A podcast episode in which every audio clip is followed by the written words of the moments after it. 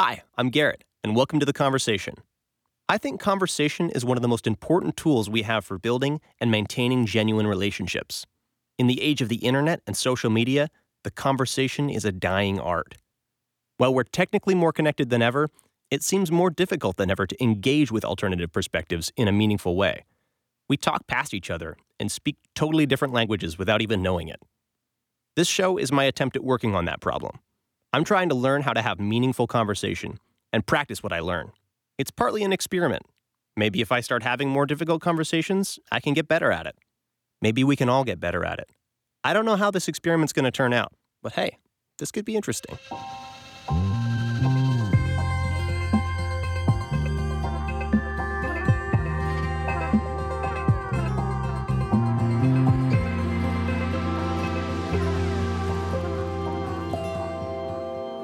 Let's start by talking a little bit about uh, I mean, first of all, I guess why I'm talking to you because uh, Mm, you That's a you good dropped idea. a dropped a little question in in Paul VanderKlay's uh, I guess his atheist week. so first of all, Yeah, you, you would self-identify as an atheist, an anti-theist, or how how would you self-identify when it comes to those terms? Yeah, just like an agnostic atheist in in okay, I think I'll, I'll say it in the sense of like in this kind of community, in something like a like Paul's Discord server, where there are people who find those terms meaningful, useful for identifying how I how I am different from them, right? like Right. in the sense that I don't live as if a specific conceptualization of God exists for sure. Like um one, like you know, whether it be Calvinist or Arminian or anything like that. Right. But I'm agnostic about it. Like I'm open to it. Um, and then just more broadly, like I'm, if I were to be open to a kind of theism, it would be so radically different from the kind of theism that those uh, kinds of like evangelical types or people who are familiar with like North American evangelicalism are thinking of that it wouldn't be useful to even talk about it in the same terms. you know what I mean? Like uh, it would so be a panentheistic kind of view. It would probably be open and relational or process uh, theological in in nature, and it would be highly pluralistic and something that is sits as well uh, within the Taoist language uh, as the Christian language or or the Buddhist language. Um, so uh, it, it it wouldn't be useful to even uh, go into that kind of language with with most people in that kind of community, in my opinion. Yeah. So I yeah, yeah, but for the most part, yeah, I'm a, like most of my thinking is based on a naturalist conceptualization of the world. Um, so yeah, in, in all of those senses, I think like atheist is an appropriate term. So why did you uh, become interested in listening to Paul's stuff? So actually, I was introduced to it through so a friend of mine, Nathan, who um, has a channel, Digital Gnosis. He was doing some critiques of um, some videos by Peterson, Pageau, and Paul. And so I just jumped in and we just started like riffing. Uh, I had never watched, I had seen Peterson before, obviously, and I'm familiar with his work and familiar with the criticisms of his work, which I find rather important to be aware of. And then was very unfamiliar with Pageau and VanderKlay. And Pageau I found like a little bit less useful. And Van Okay. Klee, most of the criticisms were just um, a kind of like not using that there wasn't a lot of specific language that made sense of things easier you know it was a lot of kind of word salad is the is the way that a lot of people talk about it so um but i did sense from paul like a real genuine sincerity um and like that real pastoral energy if you can talk yeah. about it like that which He for sure has a that. genuine like yeah and that like seeking seeking um of truth and like trying to get to trying to ask the big questions which i think is always interesting to me it's always been interesting to me and um anyone who's doing that and, and sincere um is interesting to me so so and that's why that's why i was like okay i'm uh, like Could I'd be listen to this guy for a just little while. jumping into this Discord server and and checking it out, how, what's going on there, and had a conversation. Yeah, like I said, had the Q and A opportunity, and and through talking to some other people, thought it'd be worth like chucking some of those questions in. And I think after having that little back and forth with him, I was like, yeah, this is definitely um, I, like the vibes I got were were kind of reinforced, and I was like, yeah, he he seems like someone who's not um yeah, not like a charlatan at all or anything like that. Um, just somebody trying to figure it out, like all of us. So. so, can I get you to kind of rewind a little further back and uh, maybe explain your a, a bit of your story, just with with interaction with religion or religious communities in the first place? Yeah, so I was um, born in like in, born into a lapsed Catholic family, um, Roman Catholic on my mom's side, okay. and I don't know what my dad's side of the family believed if they ever were involved in any of that kind of stuff. But um, you know, and it's in in Australia, which is a relatively lack theist kind of country in terms of you know most people either are just nominally Christian, um, but very much like it's not a major concern um, what the teachings are or what, what what how that should affect your life or if it should affect your life at all. You know, like most people who even identify as Catholic, you know, they wouldn't be worried about conception, like uh, what do you call it, contraception or, or you know, not having sex before marriage or any of these, you know, sure. things that somebody who is like a fundamental kind of Christian trying to live the way might be concerned with based upon a lot of the common theologies that you hear. So that was kind of the context. Um, had like some brief encounters with the Catholic Church, you know, like midnight mass on Christmas or Easter sure. or whatever. Um, and then I did like a, a very late confirmation just like to appease my nonna because I really wanted to I thought it would be worthwhile like what is it to me a few a few afternoons and learn some things and then just say some words and, and it makes people right. happy right and I'm a people pleaser at heart so, and um, I remember like hearing the one story of like um, let let he who's without sin cast the first stone I'll say that's a pretty cool story to play around with in your mind like um, to turn that to turn that judgment inwards first um, before going outwards. Yeah, that's cool, whatever. But didn't think much of it. And then you know, as I became a teenager, had that very like anti-theist uh, energy. As you know, it's pretty popular and it's pretty like it's pretty popular to be critical of religion. It's easy, you know. Like I'm someone who likes to joke around, and it's super easy pickings in terms of comedy, right? Like to yeah. just poke fun at religion. Um, and then had so that was my background. And then i had um, in the towards the end of high school i had some started getting into psychedelics and and drugs and that kind of opened up um, a lot of different areas of life. Mm. i think i was quite enchanted as a kid i would say through a lot of reading and being in books and just kind of like maybe the kind of personality that i have.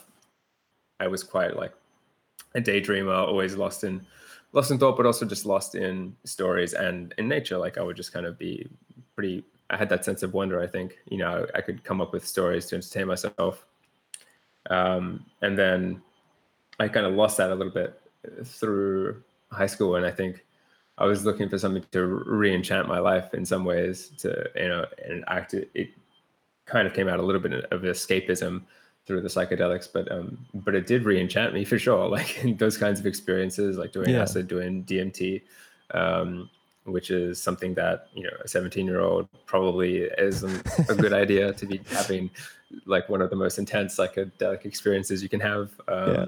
And for me, it was a, a you know like a breakthrough experience where you have like an experience of consciousness that has no self attached, that has no sense of mm. um, separation between experiencer and experience and all that kind of stuff. So, you know, then you think like, hey, my models of reality really aren't that solid. like, uh, yeah, can, can you I just, explain yeah. a little bit more about? I mean, because I, it, I've been thinking about like, you know, especially with the rise in popularity of, of Joe Rogan in the past few you know, several years, he's like he talks all the time about various psychedelics and stuff, and and and like I, I think oftentimes when people start talking about religious stuff, he his his mind tends to go there too, and it's just like, okay, th- yeah, there's this whole other, I don't know, there's another layer of consciousness or something like. I, so I, I, that's at least become very interesting to me, and I, listening to different people talk about it. But I, can you explain a little bit more about what that experience is is like? Like, yeah. So if if I want to just characterize it like this, and so it's like take it all with maybe like a you know a couple of grains of salt. Like this is just me trying to, you know, tell a story to, uh, to yeah, yeah, yeah. encapsulate a feeling without getting you know without using too many words, right? But if I was to try and communicate it easily, I would say that sense of wonder and awe and that sense of being connected and, and one with everything that I felt as a child that I felt like I'd kind of lost having those experiences like being on acid and and especially DMT, but you know even acid is like just having that like 12 hours of almost like uh, of this altered state of consciousness where you you feel like for me it just felt reconnecting with that part of myself that says no this isn't actually separate from you. And yes this is an amazing place that you are not separate from and mm-hmm. um and you know that part of me that did want to just embrace all and like and love you know that wanted to kind of to use some woo woo language just kind of be love mm-hmm. was valid it was valid and it, it's here it's right here it's so easy to access like that you can just take this substance and you're there again and mm. and yes you know you get some funny like on acid maybe you get some like funny um hallucinatory experiences but i wasn't so interested in that. For me it was all about that like hey that yes like to, oneness to reality like yeah that sense of oneness that sense of this isn't this isn't a mistake. Like this isn't a problem to be solved what we're what we're doing here right? But then you have to come back and you have to kind of like reintegrate that experience. Yeah. and the dmt experience particularly is one that's so discontinuous with the rest of my states of consciousness. Yeah well I, to, to you were feel talking like earlier, i was color. Yeah. You said like, that like I mean, you say that shit. Yeah sorry you say like you feel i would say one of the most profound like propositional statements that i came back that i can just stuck with me is like feeling like i was color. I was the colors bolting bolting in on themselves.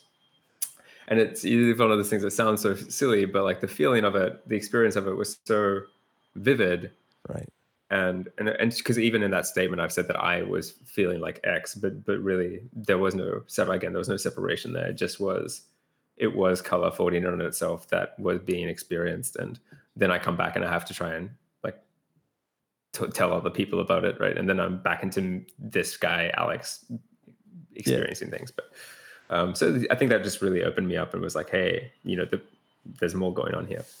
Yeah uh, so you were talking earlier. You said that like if if you were to try to you know if you were to be able to associate or, or use comfortably some religious language, it would probably end up uh, being equally compatible with it with like a Taoist understanding, uh, mm. and and like especially I mean when I think about Taoism, obviously I, I'm not deeply entrenched in that tradition. I just know the popular no, stuff about the yin, yin yeah. and yang, right? It's just that's it's like okay, that, that that's a very interesting concept to me as far as you know. Uh, you, you, have like the way to live is to find that balance between yin and yang, or, or or to find or to walk, I guess, walk the line of Tao between between that. I guess I mean in Petersonian language, the chaos and order, right? And right. I mean, w- when you're talking yeah. about these, like talking about this, these kinds of very um, well, experiences where, where the borders between everything sorts of breaks sort of breaks down and, and you become one with with color and one it's just like a, a connection to everything it's like i mean i've been thinking a lot about why it is that I, mean, I guess just religion. Obviously, I, I identify with, with, with, a particular religious tradition, so I, I have reason to think about tradi- about religion a lot. But I, I don't think that religion is just that woo woo language. I think um, I think religion, a, a good religion, anyways, is is something that helps you exact, exactly to do that, to straddle that line between that sort of spiritual thinking and experience, yeah. into and then mm. have it in sort of a good uh, good relationship with with a with a more stark pattern in your life. Right. I, I, would I would say that for me, there's there's an experience that's at the core of many of these spiritual teachings, and what the teachings do is provide language that can help validate that experience yeah. within a you know within a variety of different cultures and contexts and societies that might um, be tending towards invalidating it right? Um, you know in a, in a context where we're taught that we are above nature or that we're under nature we we need to have that valid validation of the experience of being in nature one with nature right? Because there's so many ways in which we're pulled in different directions to not do that and to um yeah to just kind of like cut ourselves off and start telling ourselves stories that um you know lead to a kind of delusion that lead us to not see clearly that lead us to act in ways that are hurtful to ourselves and others and the environment. You know, the others I would include in that objects and animals and, and, and different things. And when we do that, uh, yeah, we cause damage to ourselves too, because we aren't separate from those things that we consider other. Like if I if I treat disparagingly this apartment that I live in, then eventually that that apart- the apartment will take revenge on me by making me miserable because I'm like, shit, this place sucks. Like, yeah, yeah, yeah. It's, uh, it's, it's dirty and it doesn't smell nice and like it and you know it's it causes me pain like in yeah. in some real sense, right? Um, well, I mean, I, I, an idea I've been like thinking about, and a question I've been wondering about lately is is is there any like so you're saying uh, obviously we're not separate uh, in every possible way from the other things that exist around us. There's there's a sense in which we're right. we're all part of the same process. Um, mm-hmm. And I mean, I've been wondering: are there any things? Are there any words that describe things that aren't just metaphors for the things? and obviously, that, yeah, that sounds so like a, is, a, dumb question yeah. unless you've so you're engaging it from a particular like, angle this is where I think it's helpful to kind of jump in between some different um, mythical universes, if you want to use that term, of like, yeah. okay, but when we're like when we're talking about when we're talking about getting some shit done, right? It's very useful to just say that the rock is the rock, right?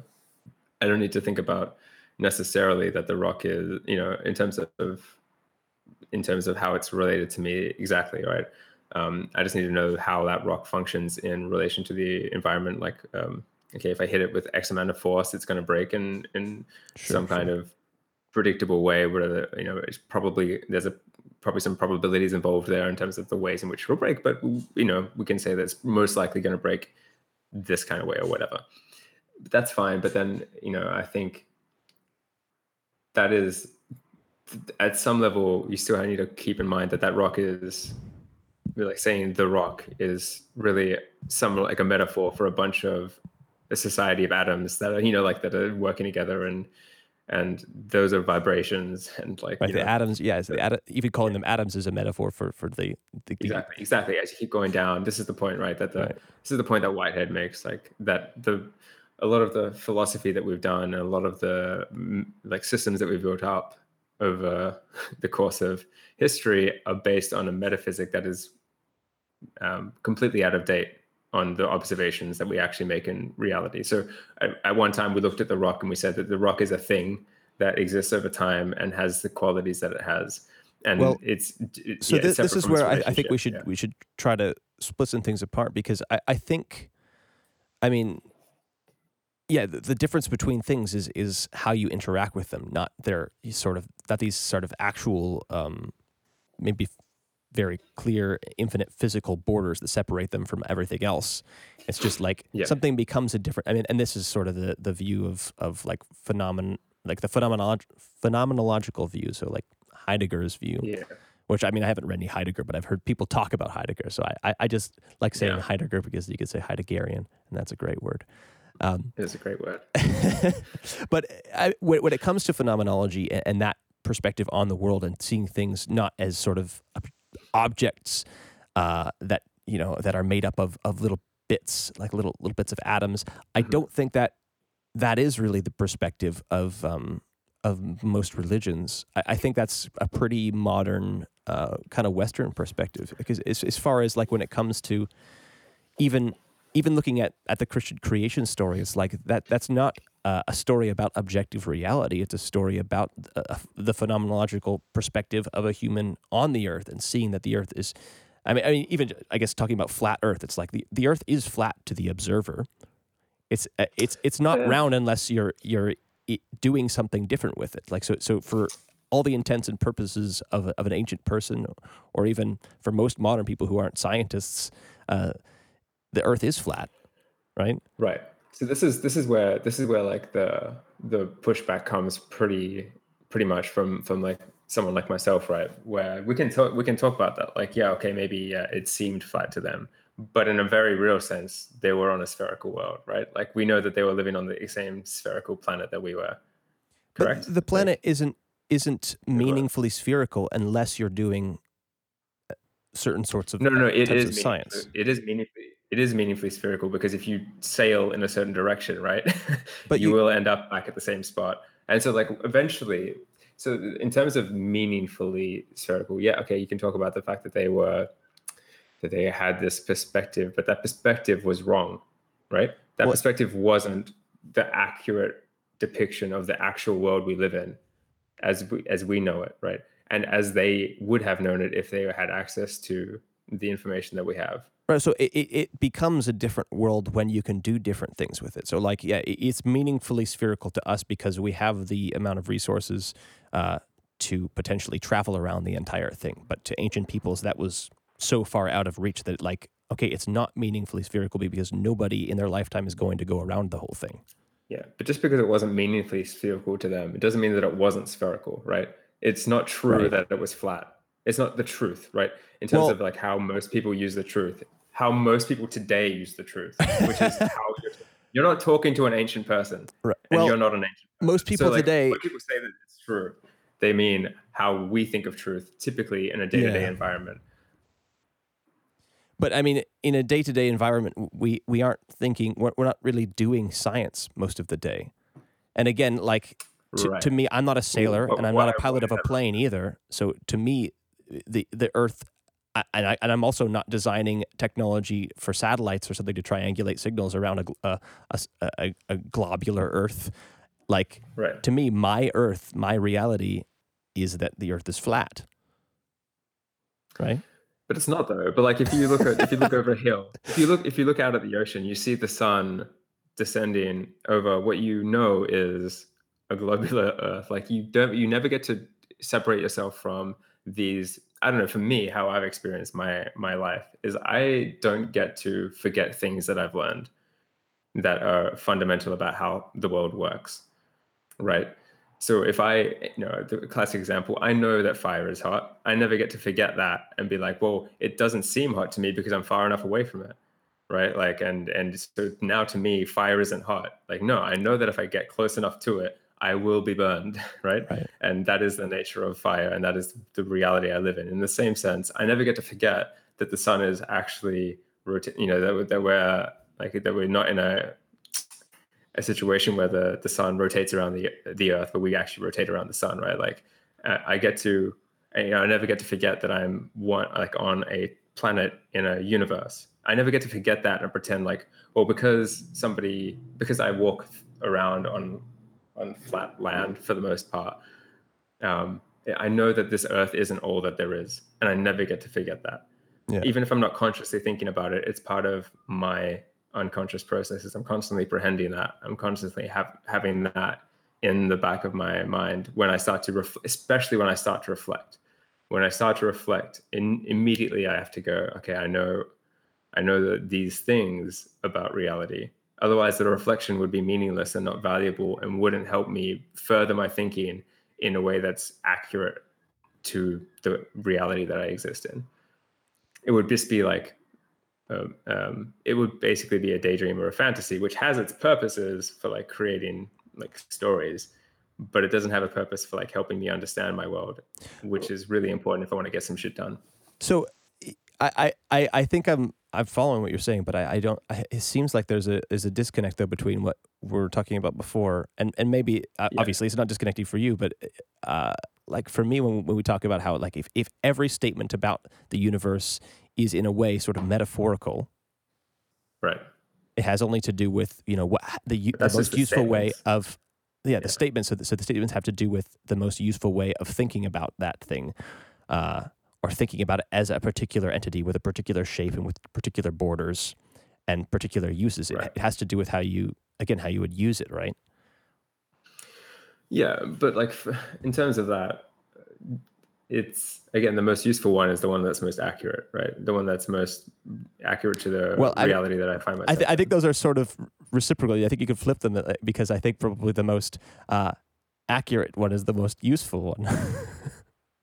right. Um, yeah. So intent again, like this is where like the you need to like for me, I, I feel like you we always need to be really conscious of the philosophy of language or just like how useful yeah. words could actually be to to communicate our meanings and stuff like that, right? Because uh, most most of the time, like when I say that things are a metaphor, like I'm not saying that everything is a metaphor all the time. Like when you're in it, like when I'm making coffee, for example, it's not a metaphor that the grind needs to be smaller to to increase extraction. Like that's not a metaphor in in that specific circumstance. Like it's it's a kind of knowledge. Like I know what I'm doing is going to have an impact on the world. Um, and so the functionality of of this kind of speaking is something that I really question. Like how many of these conversations are really that useful in that sense? Like when we kind of just keep going around in circles is what I've noticed in the online discourse around this kind of stuff, right? Because you see people talking past each other because they're like, well, what is accurate is actually most what's useful. What's most useful is what's what's most accurate. But how do you define what's useful?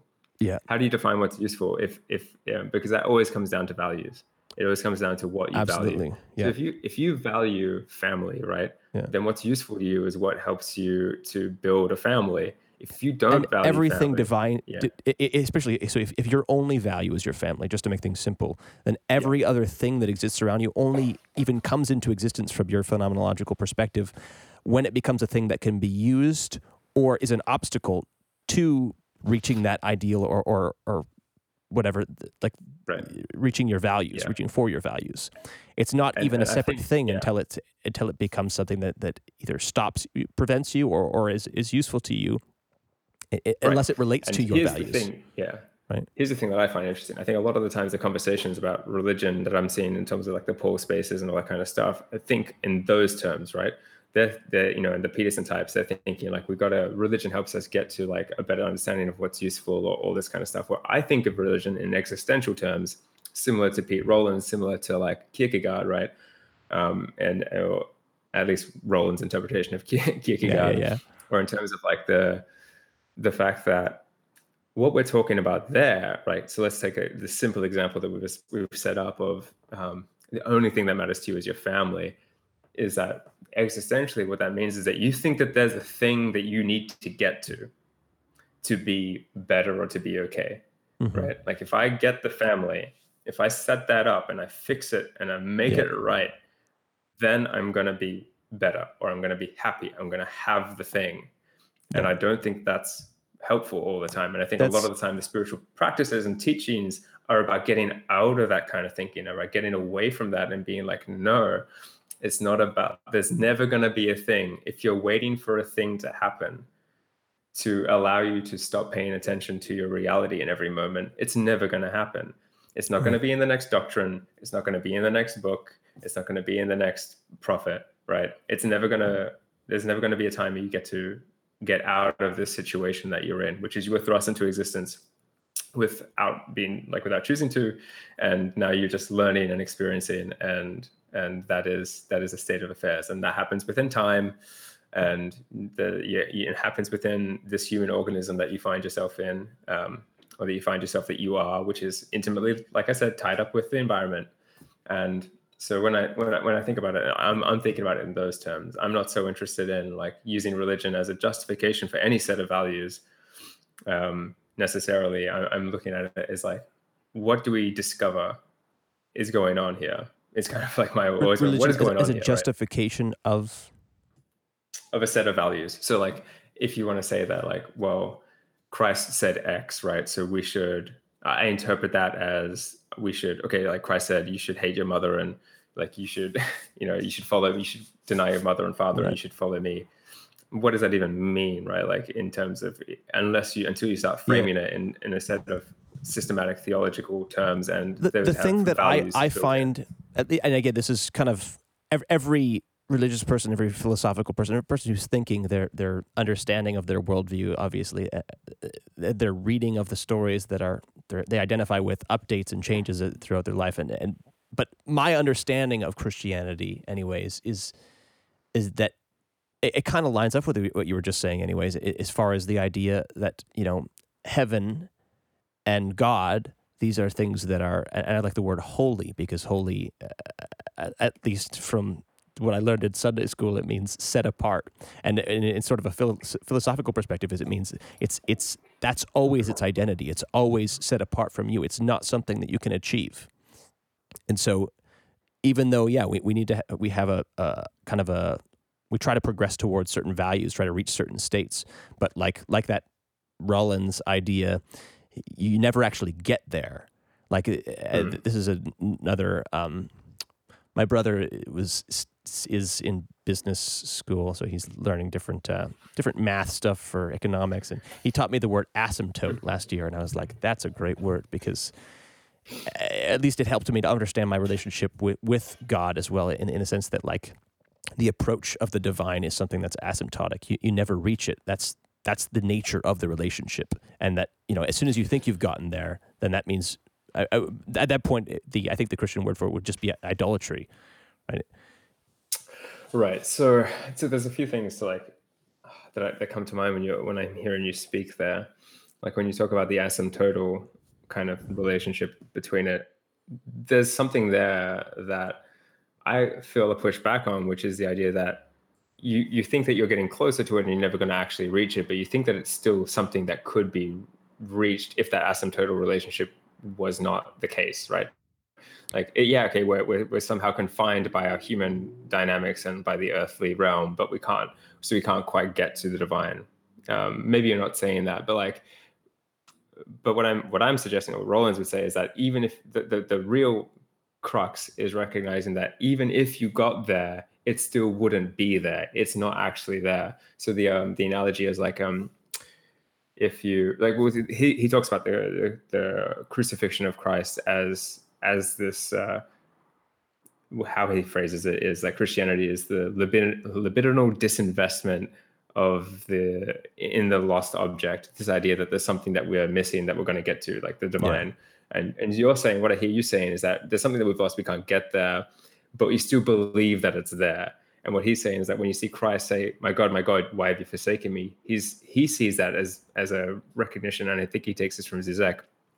He sees that as a recognition that um, God Himself isn't whole.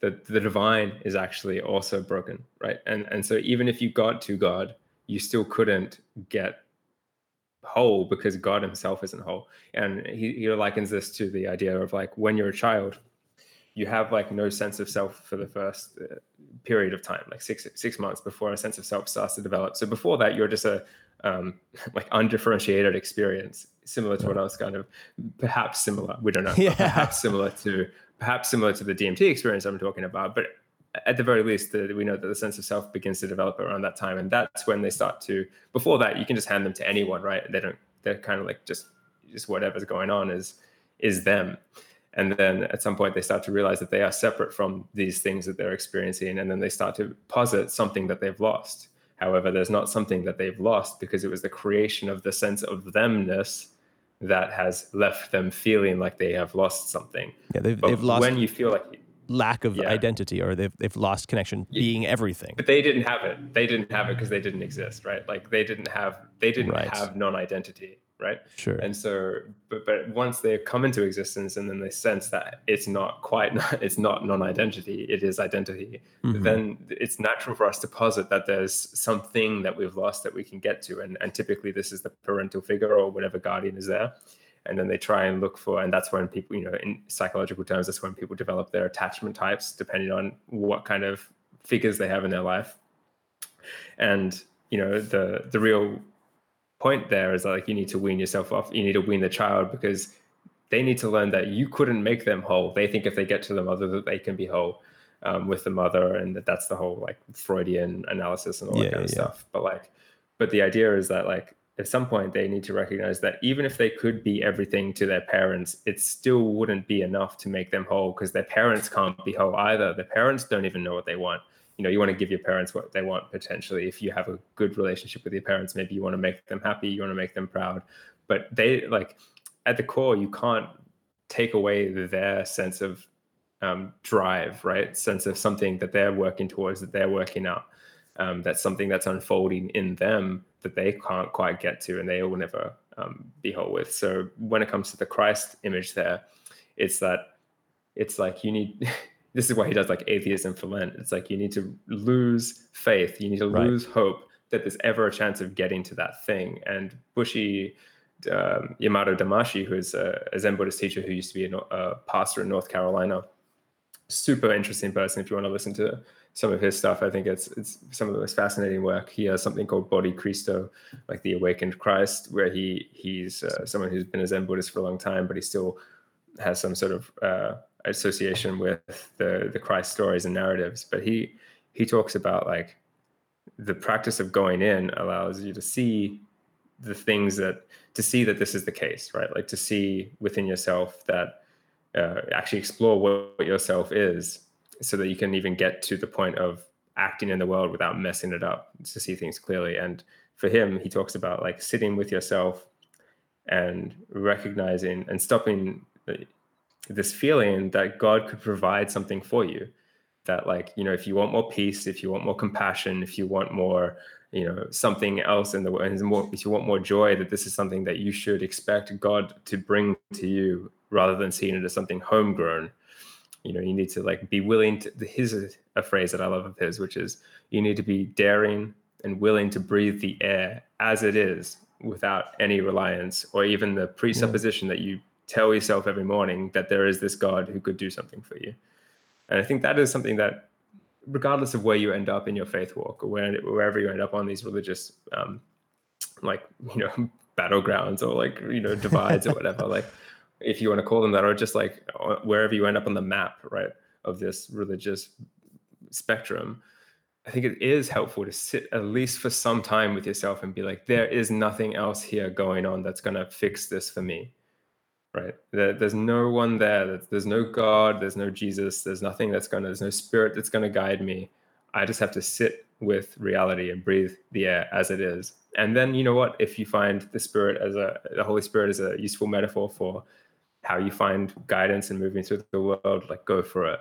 But like for me when i that was sort of one of the core issues. So i was at bible college for two years. I don't know if i mentioned that to you oh no. Yeah i've been at bible college for two years at one point in my life and was pretty involved in church, serving on the worship team. Um, you know, like trying to get involved in Bible studies, trying to lead small groups, all that kind of stuff. And yeah, you know, um, the thing that I never could quite get was this this relationship that people said that they had with the Holy Spirit. Because like, how do you know what is the Holy Spirit and what is you, right? And people say it's a feeling. Well, that's a terrible way of getting to truth, right? Like the the Vedantic Hindu over there says the same thing, and then the Muslim says the same thing. Um, and so who is uh, right. who is right here, right? And um, this idea of causing people to doubt themselves, their own voice, their own like you know not really teaching them you know don't trust yourself like the heart is wicked, deceitful above all things. Right, yeah, yeah. And then at the same time telling them to trust their intuitions about which things they ought or ought not do is, is super contradictory. Right? Yeah. Like you know what I mean? Like you can't have it both ways. Um, and so I think it's, I think that you know, having a practice of just meditation and recognizing I'm just sitting with myself. And again, there's no ego to nurture. There's no one else around. Do it in isolation. Do it by yourself. Um, and you know, I think prayer for for me often was associated with words. And I know that there's contemplative types of prayer and that kind of stuff too. But that isn't often. Let's be real. That isn't often what is taught in churches. Is this like you know, at least not in practice. Very, People very are praying out loud with words. Right. Yeah, and so it's like I'm just talking to I'm just talking again, right? Yeah. And it's easy to talk. I'm a talker. I can talk all the time, but I don't want to talk myself into believing things that that aren't true. I don't yeah. want to talk. I don't want to have to try and pretend like I'm hearing things that aren't um, that I'm not hearing. So um, I, that was a long rant, but I just think like maybe that gives you a bit of a, an overview of of where I've ended up, where I'm at. Like, yeah, yeah, yeah. Um, I mean, well, th- first of all, thanks for thanks for catching me up, and th- thanks for sharing that with me. But um, yeah, I, I, think my relationship with with God as as a person or as an idea, it's it, it's there's a lot of what you said that actually that that plugs in pretty well. It's just that for some reason I, I still I still it still seems very meaningful to me to identify with this community and, and identify as a Christian because I, I, mean when I say I believe in God, I don't I, I guess you know, it comes down to your philosophy of truth uh, and things like that. And so, I mean, when when it comes to describing reality as a place, especially as a place to act, it's like, okay, I, I believe that God exists only because that seems to be a useful idea, and and that I, I don't know why else to believe anything other than that it's it's useful. like I, I don't I don't feel like I have a direct um, a direct hotline to truth on on on on anything. Um, right.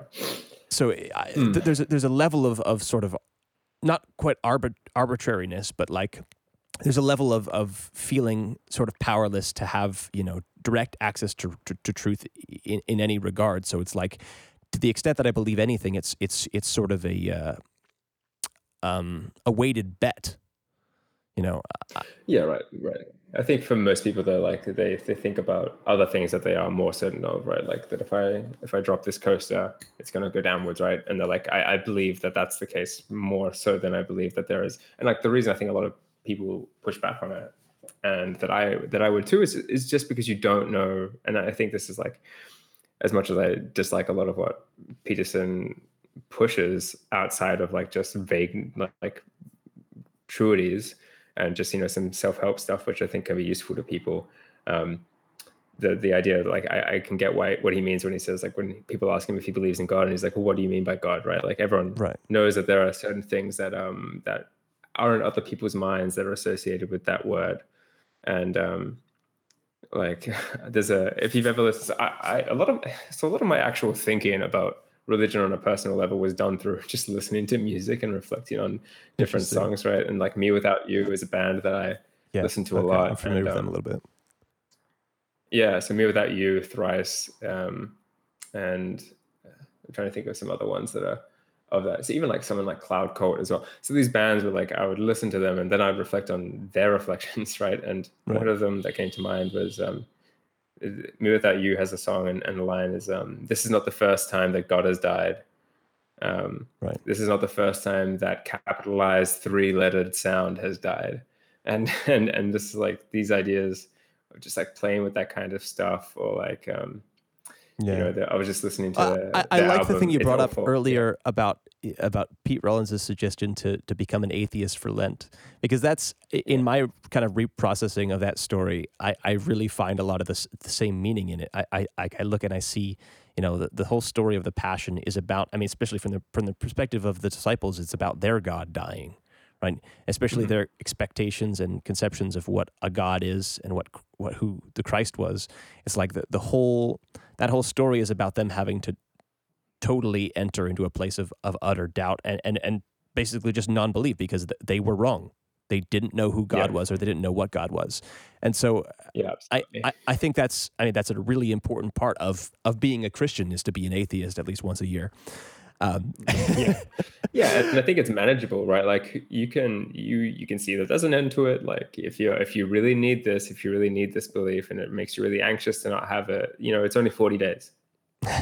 Just keep 40 days, right? Like 40 days and 40 nights in the desert, you can do 40 days and 40 nights without without this belief as a as a crutch, right? And and then you can actually say with and this is here's the thing. You can say with sincerity and integrity that you don't use this as a crutch. Not I don't use this as a crutch and like and and you you don't actually know. You don't actually know, you haven't actually experienced life without it, right? This is something that I think people find that I find is like gets so often lost in in I get frustrated with, and this is just a personal thing. This is just my ego and my baggage, just being like, I fucking tried, right? Like I I went in, you know, I really tried to believe this, and I studied it, and I and I and I did all the theological work. Like I, I started to try to deal with the issues of like Calvinism versus Arminianism. How does yeah, free yeah. will come? How does determinism come into this? How does the Holy Spirit function? How does salvation work? How do we do exegesis? How do we not do eisegesis? How do we actually acknowledge where these texts came from? How do we actually try and do our best to understand the groups of people who produce these texts? All that kind of stuff. And I still just ended up being like, I need, like, I can't. The, the, my understandings of this are so different from the majority of people that I don't find it useful to identify with this anymore. Yeah. And then also on the, on the other side of things, like I really have tried to understand, like you know, myself, like in terms of what is, what am I, who am I, like is there is there anything that I can say with certainty that I am that isn't going to change drastically over time? Like, um, other than just awareness of conscious experience, like, um, and what is it? Um, like, can I say that the self exists, or what if the self doesn't exist? How does that how does that really play out? And I've tried to spend some time with these things, and you know, I have tried like, and I do regularly meditate and those kinds of things too and like to you know to try and rely on god and to try and not rely on god are things that i've w- tried to work through. And when people kind of um, say that like oh i could i don't need i don't use this as a crutch. I don't need this I, like i'm i'm super cynical and skeptical of those statements yeah. until i have evidence that you've actually done something. Like, yeah. I, I, I wouldn't like, say that i'm one of those people. I, I i would freely admit that it's a crutch. Yeah yeah amazing and like and that's great. This is what a lot of people want in these conversations is just the honesty and sincerity to be like yeah i use this as a crutch and i don't know maybe i should try and figure out a way to not do that. In the same way with like a any human relationship or a job uh, you should be like like maybe maybe i'm maybe i'm staying in this job because it's comfortable and i'm scared of actually trying better trying to better myself right? Okay yeah. cool. Like doesn't mean that you have to quit that job straight away but maybe you can start making a plan to lessen your reliance on this well, thing so I, I, I yeah. we, we need to say, I, I, figure out what we mean by crutch, I guess, then too. yeah, yeah, because like something that, yeah, I think, I, I think you're you're kind of bringing up the topic of like of codependence, or or mm-hmm. maybe uh, yeah. unhealthy codependence, because I, th- I, think that word is something that's kind of come up in, in different self help circles as sort of a, an intrinsically negative thing. But codependence is the, the way machines work. Codependence is the way that family works. Codependence is the way that society works. Any relationship works through codependence. It's just. So I uh, think. Uh, mm, I just want to like I think a helpful distinction that I, I am someone who struggles with codependence like yeah. as a as an actual problem and versus like interdependence right which is something which I think is the natural state of being and the state of affairs and something we have to accept and work with and move with so interdependence versus codependence like and i would characterize codependence with like that unhealthy like unhealthy ability to differentiate and to to kind of like uh, have that sense of like self uh, have that sense of self being like not completely reliant on, on on another person or another thing right? Versus interdependence where you can recognize well interdependence to me speaks to a multi-directional thing right? Codependence speaks to like a one one to one like um, relationship would, have would be how you I call would uh, it. Because the the word itself, like I, I think I see what you say. Like as far as like codependence is just basically an abusive relationship, but that yeah. to me that doesn't seem to link up with uh, just the word. So the itself. actual like, language. Yeah. So like I, I'm someone who like would believe in something like codependent origination, which is that all things arise mutually together right so the, the actual meaning of the word codependence in, in that sense in like a technical sense and this is where like we just need to be conscious of how useful words can be yeah. at all because like the, the, in yes i think that is typically you're right like codependence doesn't necessarily always mean that but in the context of like codependence as a as a psychological condition that people are talking about nowadays and what they mean i think that's where the, the miscommunication happens right. because they're thinking of they're thinking of a toxic relationship to a yeah. thing or a person similar right. it's just basically it's just yeah. toxic codependence I, I, I, I would prefer for a uh, a little descriptive word before codependence because the, the word it's just when when it becomes d- talked about primarily as sort of a disorder or or as a toxic relationship, it it makes I don't know. I I feel like it. I mean, any language can kind of fuzzy a conversation, but uh, yeah, it's well, yeah. I think I think it's about yeah, various say, levels of identity. Is, yeah, yeah. Well, I was going to say like I think it, that is a myth of independence that we should first address if we're going yeah, to even yeah. talk about codependence. Is this myth that we are at all purely independent? Um, like the idea that I could somehow, yes, you can live off the grid, like, but then you'd still be dependent on a whole bunch of things, right? Like you'd be dependent on the environment and your ability to, you know, on the earth, you'd be dependent on like the fact that nobody else is going to come and like mess up your your current environment and all this kind of stuff. You would be dependent on the former ideas of other ways of living and like the way that other people live. And you might say that that's like I, I could hear the criticism of somebody in my head being like, well, that's like not really dependence. Like you're still pretty independent. I'm like, yeah, you're definitely more independent. It's a spectrum, but right. it's, it's you're spectrum. never truly independent. yeah, you're right. never truly independent. Of you're always having some relationship to something else. Right. Way, and to the extent that you have like, a relationship yeah. with something else, you have an identity associated with that thing. Yeah, that, like cops produce hippies, hippies produce cops. Like you only know that you're a square, or that you only know that you're not a square, that you're not a yuppie, that you're not someone in a, you know in a suit and tie because there's people with suits and ties, right? And right. so you're dependent upon them for your identity. Like if you didn't have the fundamentalists, then you wouldn't have you. You wouldn't have the if you didn't have the atheist, then you wouldn't have the religious. Like you wouldn't have any way. Yeah, although those are sort of things that are um, they're related in a in a way of of um, let's see, comparison or negation or something like that. Yeah. But I mean, to the extent that um, I, I, was saying, you have a relationship with something. So yeah, you're defined by the things that make you different, but you're also defined by the ways that you sort of are part of something greater, in the sense that mm-hmm. like you know the, the the Christian idea of like my wife and I being one, because there, there's a family that we're both part of, and that family isn't either one of us; it's both of us.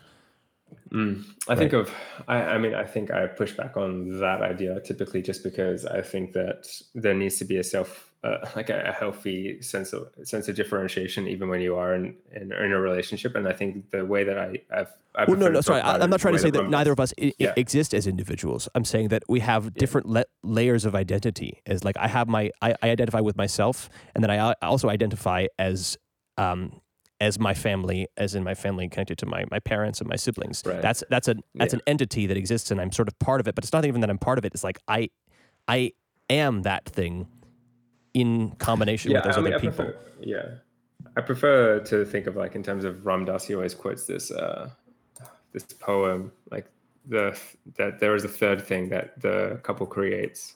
A man and a woman sit on a couch is how it begins. I'm trying to think about it now. Um, sit in a yeah, I'll, I'll, I'll, read it to you really quickly because I think this is how I like to think about it, and I think it, it does have some parallels with exactly what you were um, what, with what you were saying, just in different language. Um, so it's by Robert Bly, and it's a man and a woman sit near each other, and they do not long at this moment to be older or younger, nor born in any other nation or time or place. They are content to be where they are, talking or not talking. Their breaths together feed some someone whom we do not know. The man sees the way his fingers move he sees her hands close around a book she hands to him. They obey a third body that they share in common. They have made a promise to love that body. Age may come, parting may come, death will come. A man and a woman sit near each other. As they breathe, they feed someone we do not know, someone we know of, whom we have never seen. Um, so I think that does have like some parallels with the kind of language that you were using too. The way I was hearing you talk about you're a part of this thing, but it's not like you participate well, I, in it, but you don't. Yeah. I, I, it may be, and I'm not sure how strong this stands, but I think it, it might be comparable to the kind of evolutionary biology concept of shared fate. It's like mm. it's it's a thing that you know it's it's trying to do something. My family is trying to do something, and it's not specifically what I'm trying to do, but I'm sort of part of it uh, right. on some level, right? And there's uh, uh, to some yeah. other greater extent, I'm I'm part of a country, and that country is trying to do something, and I'm I'm part of that to some extent. I was not even that I'm, yeah. I'm it, part of so is, part, saying part yeah. still breaks it apart into its own thing again. It's like that. I'm not separate from it. That that thing is me, it. right? Is is yeah, yeah, yeah, yeah. I mean, this is this is not like um too too outlandish, and I think you know it's just hard to speak about in language. I think it's hard to speak about in English language specifically. Yeah. But you know, I think of um, um, Whitehead's idea, or maybe it's John Cobb who developed it more. But um, the idea that we're communities of communities, that I am a community to begin with. I am yeah. already a community. Right. Even if you think of like my biological makeup, there is yeah. all existence is sort of fractal together. in that way. Yeah, yeah, and then uh, you know then and what's best for my community the community of this body is also what is you know it, it can't be what is it's not a zero sum game where what's best for this community of me needs to take away from others. And i think the extension of that boundary to be like what's best for my community is what's best for the other communities too um, is something that and pushing that bound that that circle larger and larger is something that is a noble kind of goal that I think a lot of people are moving towards in various religious traditions and social movements and stuff like that to be like no I can't I can't to make my family or my situation better it's not about taking away from Garrett's family right? Like it's when I see what Garrett's community is trying to do I have to recognize that that is part of the wider community of what we are all like like you said, swimming in. It's not that these are actually broken apart. That's why I say like the myth of ident- of um, independence or the myth of separation. It's right. like well, um, so so identity that, yeah. or things being particular objects. Those are all sort of myths or metaphors, right? Existence. Yeah, yeah. You know, individuality, particular particularity. This yeah, this but, is non-duality. This is like the the the idea that I kind of like to play around with a lot. It's non-dual thought. Right. And, and the, the point is just that it, it both is and isn't that. It's like, okay, for anything to be a thing and for it to do anything, it, it functionally becomes a separate thing. But it's like, you could also think about everything being everything. Right. right and so and so i think when people, when people start to hear this language one there's two things that happen. Two they, they go like but what about the law of non-contradiction in philosophy and like all that kind of stuff? Which i don't give a fuck about your laws of philosophy. That's fun when you're playing it. I'm not i'm yeah. not writing a philosophy paper right now. My yeah. life isn't a philosophy paper. The only purpose of philosophy is to help me re-engage with reality in a more vivid and valid way. That's for me. That's how i use philosophy. If it's not doing that it's it's the it's the paralysis of analysis, which is another term that I steal yeah. from, uh, from Bushy. You know, it's just what are we doing here? Like, I'm not here to. I'm not. That's. I mean, I know everyone can speak for themselves, but I'm not here to sit in a room and watch my life deteriorate because I spent too much time getting caught in this paralysis, right? So I'm. Right. Um, so that's what I think about when people kind of go, "Oh, but what about the law of non-contradiction?" Okay, cool. Go yeah. and do your papers. The other part of it is like But so the I, I guess I, of, yeah. Well, yeah, I, I want to get to something because I, am thinking. So yes, there's there's no sort of objective things or objective ideas, uh, and and that's sort of we just kind of arrived at at postmodernism to some extent. Which I mean, within mm. the Christian perspective, I think of as just sort of that's that's what humility is. It's just that there's no mm. there's no end. Um, understanding of things our relationship with god our relationship with sin our relationship with reality is all it all maybe can approach uh, something, but it's like a, re- it's reality isn't, isn't, something that, that's that's ever finally described. And, and, and yeah, like you're saying, it, there's there's literally no point where it's finally described because there's always it's there's always a level of sort of mystery or reinvention or how things can be phrased or, or be something different to some other context, some other set of values, right? A value yeah. sort of is what implies an object, and and um, and above humans too. Like, and this is where I like this is where I kind of step outside of the Christian story because I go like I think that uh, God is open. Like, if there is a God, uh, that you know, if we want to talk in those terms, that God is going to be open and relational and and and like again like in that process theology kind of thing where the future isn't determined and we can just fail. Like we can just mess this up by virtue of our poor decisions. And there's no there's no place that's better than this that's going to eventuate outside of god's ability to do it through us in that sense. Like if we mess up the climate there is no second chance. That is it for us. God can do fucking anything right? Like with another species down the line but for us it's done and so, and and we've and by virtue of the fact of us not treating properly a place as holy as this earth, a place as sacred as this earth, yeah. right? The idea that something is more sacred than this earth is something that I would reject because that leads to people going like, well, you know, I'm not really interested in thinking about our position in the climate or our position in the environment because you know um, we've been given stewardship over it, but actually it's not that important because God, it is more about getting souls to heaven Right. Fuck yeah. it's not about that. There's there's no yeah. guarantee of that. If you you know, I love the Sadhguru. I mean, I don't know much about him. He could be a, a, garbage person in a bunch of different ways. I'm not sure, but he did have one clip that I saw, which I appreciated, which was um, he's like, if you're so sure that there's a place better than this, then why don't you go? Why don't you go now? If you're so sure that there's a place better than this that you can get to, and that he talks about how it's a crime that we've we've told people that there's a place better than this, and he's like, what proof do you have? That you're not already in heaven and you're messing it up. Right. like, well, I, I mean, okay, so I, I want to backtrack a little bit too because we originally got onto the kind of the crutch thing and we and we sprung off from there talking about dependence.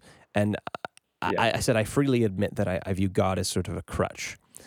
I, just mm-hmm. I, I strive to not have a, a, toxic dependence on that crutch. But I, I recognize mm-hmm. my I, I, I kind of would consider myself uh, a, a, legless person or at least maybe I've only got one leg. But it's like I I right, right. I, I need to have a story and I need to have values in order to act in reality. And, and the best story I've found is the one about God.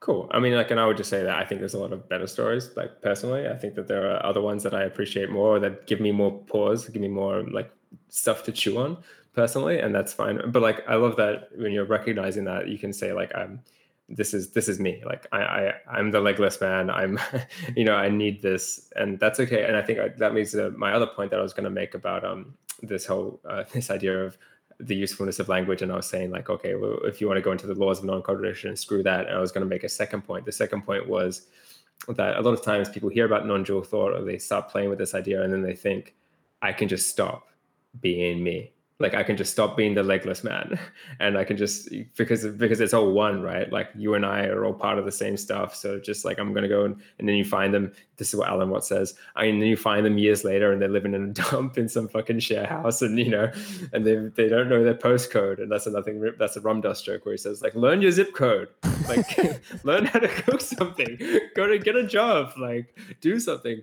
It's this idea that you know, like, should I not resist then? Should I not like ever criticize things or protest because if you and me are one why should i disagree with you? And it's like you've you've not recognized that part of this whole dance is me disagreeing with you. Right. And like and uh, so distinction only, is part of what i mean even again if so we can we can think about things as everything being one but as soon as we want to get past that and and get into a world where we can act then we start distinguishing mm-hmm. things from each other because we have values and we're trying to get somewhere and so yeah and just rec- but recognizing doing that as a dance is different different than doing that as like this is super serious and if i don't win then then the world is going to end so then I, that's what's going to probably cause the world to end is if the, is this idea that i can't I can't stand having, you know, like this is the um, a joke from Dylan Moran that like war isn't conflict, war is the inability to have conflict. Yeah. Like if you don't, if you you you can't handle having them That's exist, a great quote. you can't handle having that that, that distinction. Yeah. Um, and so it's it, doing it as a dance is a totally different thing. To be like, okay, I'm gonna, and, and you really do need to sit with yourself and see yourself clearly to to really appreciate that like a dance that you're not stepping on somebody else's toes when you could be doing it more gracefully and, and that there is some and i think i, I think spaces that yeah a, a, dance might fall short in that um well maybe not um Depends just on, depends on how, how you feel about dance. It's just that if, if, if dance is still aiming, I mean, dance is still aiming at, at t- telling a certain story or, or doing a certain set of motions. There's still mm-hmm. something to be aimed at there. It's just that you're not. Just, yeah. It's just more about temperament depends. or more about how charitably you're you're treating people yeah. in the in the pursuit depends. of your goals. Yeah really depends on how you feel about dance and like what your perspective on it is. But I think the, the typical reason people use dance or music as, as metaphors for this is because they say like the point of a song isn't to get to the end of the song as quickly as possible. If that were the case, everyone would the best would be people who played the fastest. And the point of a dance isn't to get to a certain point in the room because you could get there faster. Right? Like there are different ways to get to a certain right. point in the room. It's just about well, it's similarly the, the, the point of, of of a story or even the point of a video game isn't to to beat it as fast as possible because right, you can make video games that people beat by pressing a button, and people know yeah. that that's not even a real game. Yeah. And, and, when it oh, comes to telling a story, it's, it's not yeah. getting to the end of the story. So I'm, I'm saying I, I don't think I we know what stories or games or dances or songs are about, and that's what makes them so again so holy, right? The, the, the purpose of them is is totally it transcends our ability to to to get to the goal of them. yeah, and if so, like, and then and then that sense, if reality isn't enough for you, you have no hope. There's nothing left. There's nothing else to get to. This is what we're doing. Um, and there's a few. Oh, there's so many things that popped into my head when we were just talking there that I wanted to say. But one of them was um, this idea that you said, like, if you if you could just press a game where you win when you like you make a game where you win when you press a button. Well, like this is the idea of like. Um, again, this is another Alan Watts idea when he talks about kalpa, is that like if you were to if you were to be able to do anything, you would probably do like great things for the first like hundred years. You just do like you just relive the best moments of your life for the first like hundred years, and then eventually, you would get tired of that. And what would you do? You would start going back to the heartbreaks, you know, to the failures, because you would need something to break it up. You would like want to understand like what's going on here in a different light, in a different perspective, and um, yeah, and I think yeah, I think that's kind of what I how I feel about it, and um, the reason that yeah, I would say that it's good to keep our minds open and, and attentive to a bunch of different stories is because we don't know exactly which which right. dance well, we're, we're, dancing to, to me, we, so like we pay attention. My relationship with God is is one where sometimes God almost acts somewhat. The, the thing thing that I love about having this category or this character of God is that it's something that as soon as I describe it, I'm wrong and I know so yeah. it, it becomes a category for everything that's beyond my understanding, uh, mm. as well as maybe a category for for. Well, I, I mean, I, like a, even the the the Lent thing, or just like God dying. It's like that. That's an important thing for me because that's like every version of God that I interact with is is sort of a uh, a creation of my own. Like I, I, I create the version of God that I interact with, and, and that's true of anything that I interact with. Again, because objects Right. only become things when when they're married to values, and so I mean, all the people, even you know the per, you I'm I'm talking to right now. I'm not interacting with you know whatever if there's this sort of mythical thing of the real you. Yeah, I'm- exactly. I'm I'm sort of projecting you. I'm emulating you to the best of my ability to understand what you mean with your words. I'm, I'm there's a very Yeah. interpretive process of interacting with anything. It's it's interpretation and it's telling a story about reality, right? Yeah, I would say like, and I think that's right. And I've thought about that many, many times in my life. You know, even when I was in high school, I always used to think like, you know, of course, you know, the there was a quote in a book I remember reading where they were like, uh, one of the characters was criticizing somebody for being two faced, and the person was like, the real criticism there is this idea that I only have two faces, because obviously I have a myriad faces, but the idea is that I've I've become so shallow that I only seem to be presenting two of them, when in reality there's so many Right. right? And so we were criticizing people for being two-faced because they're too predictable. Like they've they've they've whittled themselves down to these two caricatures right? And that's offensive to us because we're like oh no but you have so much more. I know you're different garrett when you're with me than when you're with your wife right? Like i know you're more than these two people that Yeah. you keep presenting to everybody as if there's only the two of you. Um, and i think like the the other thing that comes to my mind and i do need to go soon but um was like that the real me only exists this is like a process philosophy stuff Uh, so the actual entities in whitehead's philosophy and in his metaphysics um, they are a process of becoming so they they ne- they don't exist over time like societies do of, of actual entities. They like they can have some sort of inheritance over time but uh, the actual entities um, they become and they die and they perish in each moment right? So the real me quote unquote as i'm stating that phrase is already gone by the time that uh that i've said it right that I, once you know if you say Well, that I, I think that, that's just sort of yeah. assume that that there's that there are specific states in time, and that time is sort of a, has a sort of a frame system, Yeah. and you could point to a particular. Like Yeah. that, it's So kind of like reading a- sort of a movie analogy into it, but it's like there, there are Yeah. no particular moments in time either. Well, this is like an A theory of time. So this would be like an A theory of time with like time is sequential and, and sequential events, and so each event um, is is different from the other um, in that sense. But like, um, and those are the real. That's what really exists is these sequential events. But like, um, the, for example, I was going to get to like cognito ergo sum. Like, I think therefore I am. By the time we've gotten to the end of the sentence, the I that was there when you started is, is Isn't- isn't anymore. yeah yeah. And so it's kind of like a it's a different it's a very different mode of of thinking about things a mode of being to to recognize that everything changes. And that's like where i think i as a nice place to like lead it up into why i kind of appreciate some of the buddhist language even though i wouldn't call myself a buddhist because i don't practice any of the stuff. I'm not in a community. I don't like it's just something that i have used some of their practices that i've been exposed to and i've read some stuff but i'm just like a naive you know westerner like learning. The, the typical like typical uh, situation that most people have heard of a thousand times but like um, this idea that everything changes is something that i think is really helpful to if you're going to have some aphorisms that you like uh, things that you tell yourself every day that's probably a really helpful one because it, everything changes. And i think you know a flip side of that that i tell myself is that there's never nothing happening. Like things are only changing in a variety of different ways. And so like that apple on my on my counter over here is only getting older you know like it's only getting more ripe right and then it's gonna you know it's there's never nothing happening means that there's always something to pay attention to or to learn or to be doing or to be in awe of or to be in wonder of or to be engaged with and i think um we we get told all these stories and like you know i think this is just something that I read again in a book called 100 Years. We've had 100 years of psychotherapy and the world's getting worse. And one of the quotes that stuck with me was, um, you know, in a culture where what is normal is um, a sick relationship, a, a sick combination between how much boredom you can stomach and how much denial you can defend. Like truly new ideas is normally couched in psychoses or neuroses.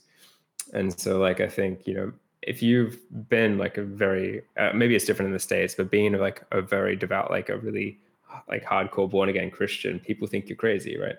Um, when you're trying to take things seriously, or in that sense, or you know, even if you start talking about like process philosophy or like any of these things, if you really start to try and explore some creativity and novelty in your own thinking to get out of that state of like boredom and denying things, um, it, it really does rub people the wrong way because they're like, no, you're not just you got to accept reality and stay still. Like you got to stop changing so much.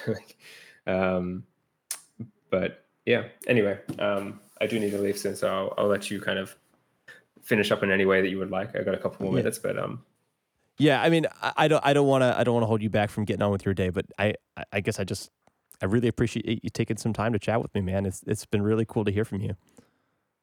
Yeah, thanks, man. I appreciate it. I thought you asked some super nice questions, and like, um, you know, it's, it's always good to talk to people who are coming from like different places to to where I'm at, who have who are interested in this kind of stuff, because, um, you know, it is it is a healthy. I think it's I think for me it's a healthy thing to do to to vocalize this stuff and to process it out loud and and to chat and hopefully it furthers both of our thinking in, in different ways is is always my hope.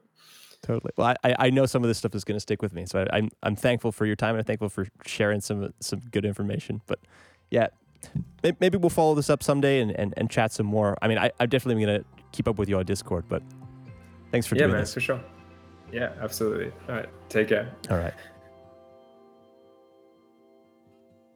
Well, that was interesting. If you enjoyed this conversation, consider sharing it with someone else you think might find it interesting. Even better, try to find someone you think might disagree with something here and take some time to listen to their perspective. Try to have a meaningful, good faith conversation. Practice listening deeply and patiently, and speaking clearly and precisely. I think if we can get better at this, we might actually change the world. Anyway, thanks for listening. I'll catch you next time.